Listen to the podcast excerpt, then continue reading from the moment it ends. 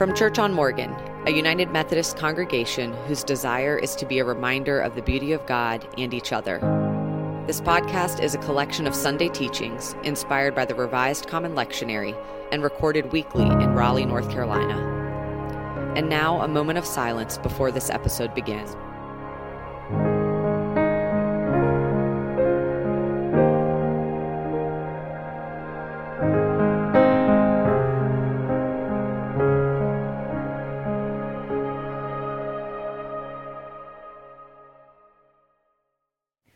Today's scripture passage comes from Matthew 10, verses 28 through 39. Hear now the word of the Lord. Don't be afraid of those who kill the body, but can't kill the soul. Instead, be afraid of the one who can destroy both body and soul in hell. Aren't two sparrows sold for a small coin? But not one of them will fall to the ground without your Father knowing about it already. Even the hairs on your head are all counted. Don't be afraid. You are worth more than many sparrows. Therefore, everyone who acknowledges me before people, I also will acknowledge before my Father who is in heaven. But everyone who denies me before people, I also will deny before my Father who is in heaven. Don't think that I have come to bring peace to the earth. I haven't come to bring peace, but a sword.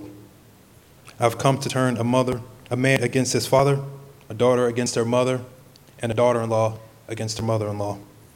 People's enemies are members of their own household. Those who love father or mother more than me aren't worthy of me. Those who love son or daughter more than me aren't worthy of me. Those who don't pick up their crosses and follow me aren't worthy of me. Those who find their lives will lose them, and those who lose their lives because of me will find them. This is the word of God for us, the people of God. It's a classic. It's a beloved piece of text. Tim gets God our Good Shepherd last week, and I get Jesus the Homewrecker. I mean, I've come not to bring peace but a sword. It's everybody's favorite verse. It's all over Hobby Lobby. Seriously, y'all, I knew the bishop was coming this morning. I also have a really special guest in town. She's coming to the 11, a relative. And so I opened the lectionary, like, what do we get this week? And I read it, and I was like, you have got to be kidding me. Actually, I said a word I can't repeat here. And when Brandon and I were talking about the text, he said, well, maybe the writer only heard like bits and pieces of what Jesus was saying. Maybe he was distracted. And I kind of like that. But if Matthew was distracted, unfortunately, so was Luke, because we have a similar statement given to us in Luke's gospel. So let's begin with three things that'll make this easier to swallow. First, Jesus is giving instructions to his first disciples. That's the context. And they were surely abdicating family ties in order to follow him. It's a subversive thing to do in their day, no doubt bringing shame on their family or calling the family inheritance into question. These disciples had left home to follow Jesus, and they were paying a relational cost that most of us can scarcely imagine. So it's important to read these words with that context. Second, we have to read this alongside the other things we know about Jesus, who we know Jesus to be, a nonviolent peacemaker. As Brian McLaren says, Jesus hasn't abandoned the way of peace and concluded that the way of Pilate is better, mandating that his disciples should fight, after all. He hasn't had second thoughts about all that talk about forgiveness. He hasn't given up on that love your enemy stuff, concluding that God's strength is made manifest not in weakness, but in crushing domination. When we read this in context of Jesus' life, we know that Jesus isn't literally suggesting we take up a sword. And third, of course, this passage is descriptive rather than prescriptive. Jesus doesn't desire that we would experience division between family members. He doesn't hope that we would stir up conflict for conflict's sake. He's naming this as a symptom of what may happen should we choose to follow the path of the cross. I believe all those things are true, each of those points. And in making this easier to swallow, I also see my own need to dull the sword, my discomfort with discomfort. I recognize my haste to sanitize, minimize, and squish the gospel, make it palatable, make it fit right into the rest of our lives. I wonder what it would feel like to allow this text to read us this week. Don't be afraid of division, Jesus says. Don't be afraid when following me feels like a sword cutting through your attachments. Don't be afraid when people don't understand, when the way of the cross disrupts all you hold dear. Emily Townes says that Jesus calls us to be agents of agitation. So, if you're generally well-liked and respected, if your faith has not made you afraid, if your faith doesn't feel that risky or disruptive or costly, well, then we may start to wonder what compromises have been made to secure such protection. Are we following Jesus or simply worshiping him? I hope you bring a spirit of curiosity, not shame, as we enter the discomfort of this passage together. Shame is our spirit's way of moving away from vulnerability. Nadia Bolz-Weber recalls a time when, as part of a panel at an event, she was asked what kinds of things, like what spiritual exercises, what practices she does in order to deepen her relationship with God, in order to get closer to Jesus. And she recalls that she laughed out loud and without thinking blurted out, "Nothing. Why would I do that? I wish God would leave me alone half the time. Getting closer feels dangerous. I'm going to end up loving someone I don't like again, giving away more of my money. I don't know. It just feels like a bad idea." She knows this is a God in the business of disruption. Who is harder to disrupt than the people who benefit from business as usual? That would not have been the reckless, poor first disciples, but those who call themselves Christian today occupy a good social location, especially American Christians, especially white American Christians. Christianity became the official religion of the Romans in the 3rd century, and it has been wedded to empire ever since. Many of us occupy a good social location in a world in crisis. White American Christians may not want to be interrupted. So there have developed some other versions of the gospel. We've watered it down so it goes down easy. A gospel of peacekeeping rather than peacemaking. The gospel that allows us to focus primarily on protecting the prosperity of us and our family. And this cheap version isn't just less powerful, it's harmful. Last week I heard a talk in which someone referred to American Christianity as the chaplain of capitalism and white supremacy. What if instead of becoming agents of agitation, Christians have become defenders of the status quo? So our world's in crisis, we're lucky enough to be in good standing, and messaging we receive from our systems and our Instagram ads and financial planners and other parents at school and people on Nextdoor says there's two tricks to defend your good standing if the world's in crisis. Focus on you and yours, your family, your tribe, and don't rock the boat. And Jesus is going to really mess up both of these strategies. Focus on you and yours. You know, Christians make a big deal about Jesus being pro-family, and there is no doubt that the fierce love many of us feel for our families is a taste of God's love. All love is. Jesus wasn't anti-family, but God does seem to define family differently than we do. In Isaiah, God tells us that when we turn our face from the poor, we turn away from our own flesh and blood.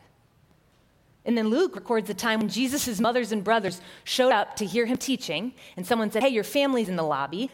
And Jesus said, "My mother and my brothers are those who hear the word of God and do it." If Eloise ever pretends I'm not related to her after a dance recital, it's not going to go over well. But this is what Jesus says. The gospel says that looking out for you and yours is a way bigger job, including way more people than we often think. And on the matter of not rocking the boat, I'm afraid Jesus will capsize it.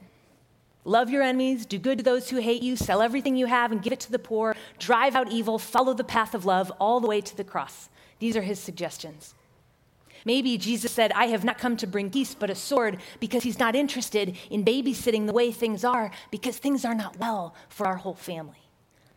To follow me, Jesus seems to suggest, is to confront, which means face together, all that stands in the way of true peace. To follow him is to lay down your life, and no matter how good you are at yoga, you cannot lay down your life and maintain your good standing. You cannot lay down while standing up. So we have a disruptive gospel. It's disruptive because we belong to a bigger family than we thought, and it's disruptive because love demands the death of many things. If we would prefer not to cause a ruckus, and most of the time I would, we can let Jesus remain an ornament, a nice idea, a beloved character. But, Matthew writes, protecting our life will lose us our life. That's the trade. Or we can allow Jesus to be what Jesus told us he is, the way. We just had a group of Church on Morgan families come back from the Dominican Republic with our global partner, HelpOneNow. And they spent the week meeting the leaders who are empowering families to break the cycle of extreme poverty. And Rod and Twyla Davis are two of those leaders. And since the rest of us didn't get to go and be there with them, I want you to imagine, lean in, imagine you're smoking a really good cigar, sitting on a folding chair in oppressive heat, listening to Rod tell their story.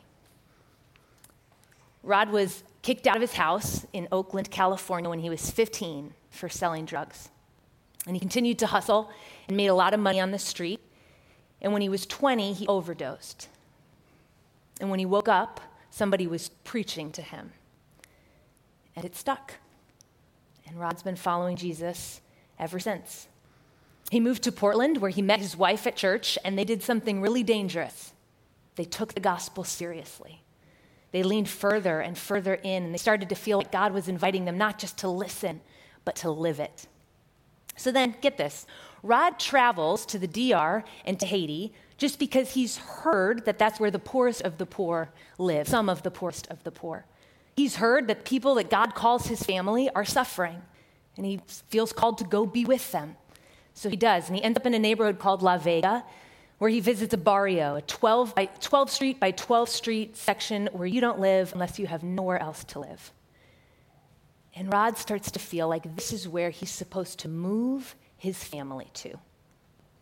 So he comes back and tells his wife he thinks they should move from Portland. Their family of four with two young children should leave Portland and go live in a barrio in the Dominican Republic.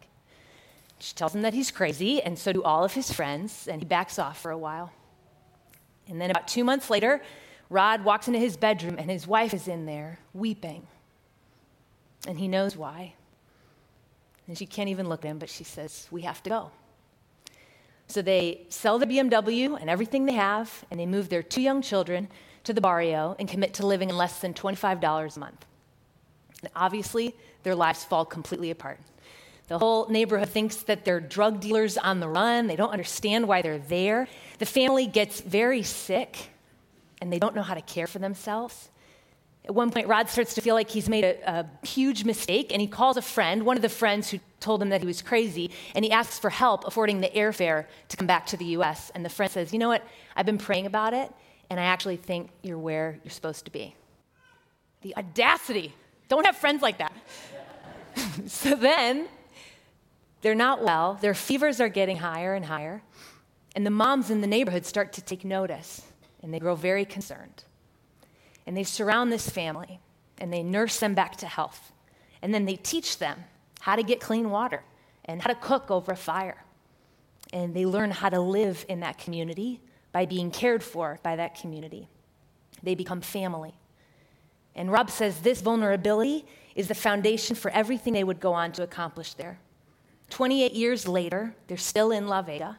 They've built a school for over 750 students who face barriers to traditional education due to extreme poverty.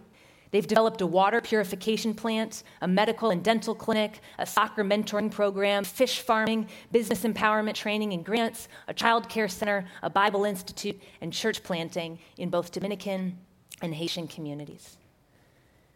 If your first concern is to look after yourself, you'll never find yourself. If you forget about yourself and look to me, Scripture says, you'll find both yourself and me. I wonder what rises in you when you hear a story like Rod and Twyla's. Fear, judgment, dread, wonder, curiosity, guilt, confusion, awe. Maybe you want to know what happened to Rod and Twyla's kids. I think what happened to their kids is besides the point of today's passage, but I encourage you to chat with one of our families from our church who went on that trip if you want to hear more of their story. But welcome and notice whatever feeling is coming up for you. Be present with it. And let me tell you a smaller story. The other day, I was writing at the Optimist coffee shop. Any Optimist fans in the house? Yes, yes. Look forward to bumping into you there. Awesome. And I was on the back patio, and it was crowded, and there was a table that nobody was sitting at. And people kept walking over to it and then kind of giggling and walking away. And I didn't know why until I saw a tiny bird on the table that appeared to be stuck. I kept waiting for it to fly away. And at one point, a woman near me leaned over and said, "I think it fell. It fell on the table, and I don't think it can move." Jesus tells us that we have a God who isn't so preoccupied with the enormity of fighting evil and oppression and violence and injustice in our world that God didn't know before we did that a tiny bird was fallen and sitting next to a tea candle on a bistro table on a back patio in East Raleigh, North Carolina. You are worth more than many sparrows, this impossible passage begins. My friend Mark pointed out that the NRSV translation says, "Are not two sparrows sold for a penny? Yet not one of them will fall to the ground apart from your Father," implying that instead of simply knowing they're falling, God is falling with them, with us. The passage goes on, "Even the hairs of your head are counted." And my husband told me to say that God doesn't love you any less if you're bald. The math is just easier. The God who is seeking the good of our whole family adores your every freckle. It's like the child who takes roll call of her stuffed animals before bed. God lovingly claims and counts your every wrinkle, every scar, every stretch mark as beloved. In her tremendous book, which I commend to you, Dear White Peacemakers, Pastor Oshita Moore helped me remember how this belovedness is central to following the cruciform path. She writes, "What the world needs are more white peacemakers who know they are beloved by a loving God and from that overflow seek the belovedness of others." Maybe we can forget ourselves because God will not. And when, out of your own belovedness, you lay aside your agenda or your position or your money or your house or that thing your family really thinks you should do or wants you to do or expects you to be, when you lay that aside to seek and proclaim and fight for the belovedness of the vulnerable, Jesus promises you will find yourself because you'll be living into the truest thing about you, that you are a beloved child of God who belongs to a global family. Your belovedness never depended on your good standing. Is there better news than that? But it's not a truth we can know on our feet. It's something we learn when we lay down our lives. Maybe your story will be as dramatic and disruptive and risky as Rod and Twyla's. Maybe the sword will cut you off from your smaller story all at once. Or maybe you will die by 1,000,000 paper cuts. A series of small ruptures where you release again and again and again the need to be in good standing in a broken place in order to follow Jesus in bringing about the true peace of God's kingdom, in seeking the belovedness of the family you didn't know you had. This is a puzzling text, but the larger puzzle is the matter of how you will lose your life in order to find it. I'm not going to answer that for you today because, of course, I can't. Maybe the bishop can. You should talk to her afterwards. When Jesus was a baby, Simeon said to his mother, Mary, "This child is destined for the falling and rising of many in Israel, and a sword will pierce your own soul too." I can think of one moment when Jesus does claim his relationship to his mom. As he hangs on the cross, dying the death love demanded of him, paying the price we reserve for those who are not in good standing. Disruptive, demanding, sacrificial love poured out in solidarity with the vulnerable. As he hangs on the cross, Jesus sees his mom, and he says, "Woman, here is your son." And a sword pierced her soul. And then he says to his friend, John, who is standing with his mother, "Here is your mother." And Scripture tells us from that time on, the disciple took her into his home. John, the disciple, and Mary, the mother of Jesus. I picture them becoming roommates. John learning how Mary liked her fish. Mary teaching John how to actually clean his floors. John, who had left the family business to follow Jesus. Mary, who had watched her son suffer the unimaginable. They share meals. They treat each other's wounds. They keep each other safe at the market. They walk each other home. They grow old. John finds Mary's hair on the sink, 90,530. John finds Mary's hair on a plate, 90,502. One day, maybe a sparrow lands on a windowsill, and John tells Mary something that Jesus said way back when they were starting out. Mary smiles. They bow their heads for breakfast, and in the absence of all they have lost, hair, so much hair, and home as they knew it, they bow their heads and give thanks for what they have found. In the name of the Father, the Son, and the Holy Spirit. Amen. Thank you for joining today. If this episode has been meaningful to you, would you take a moment to share it with a friend? To support this ministry or learn more about our community, visit us at churchonmorgan.org.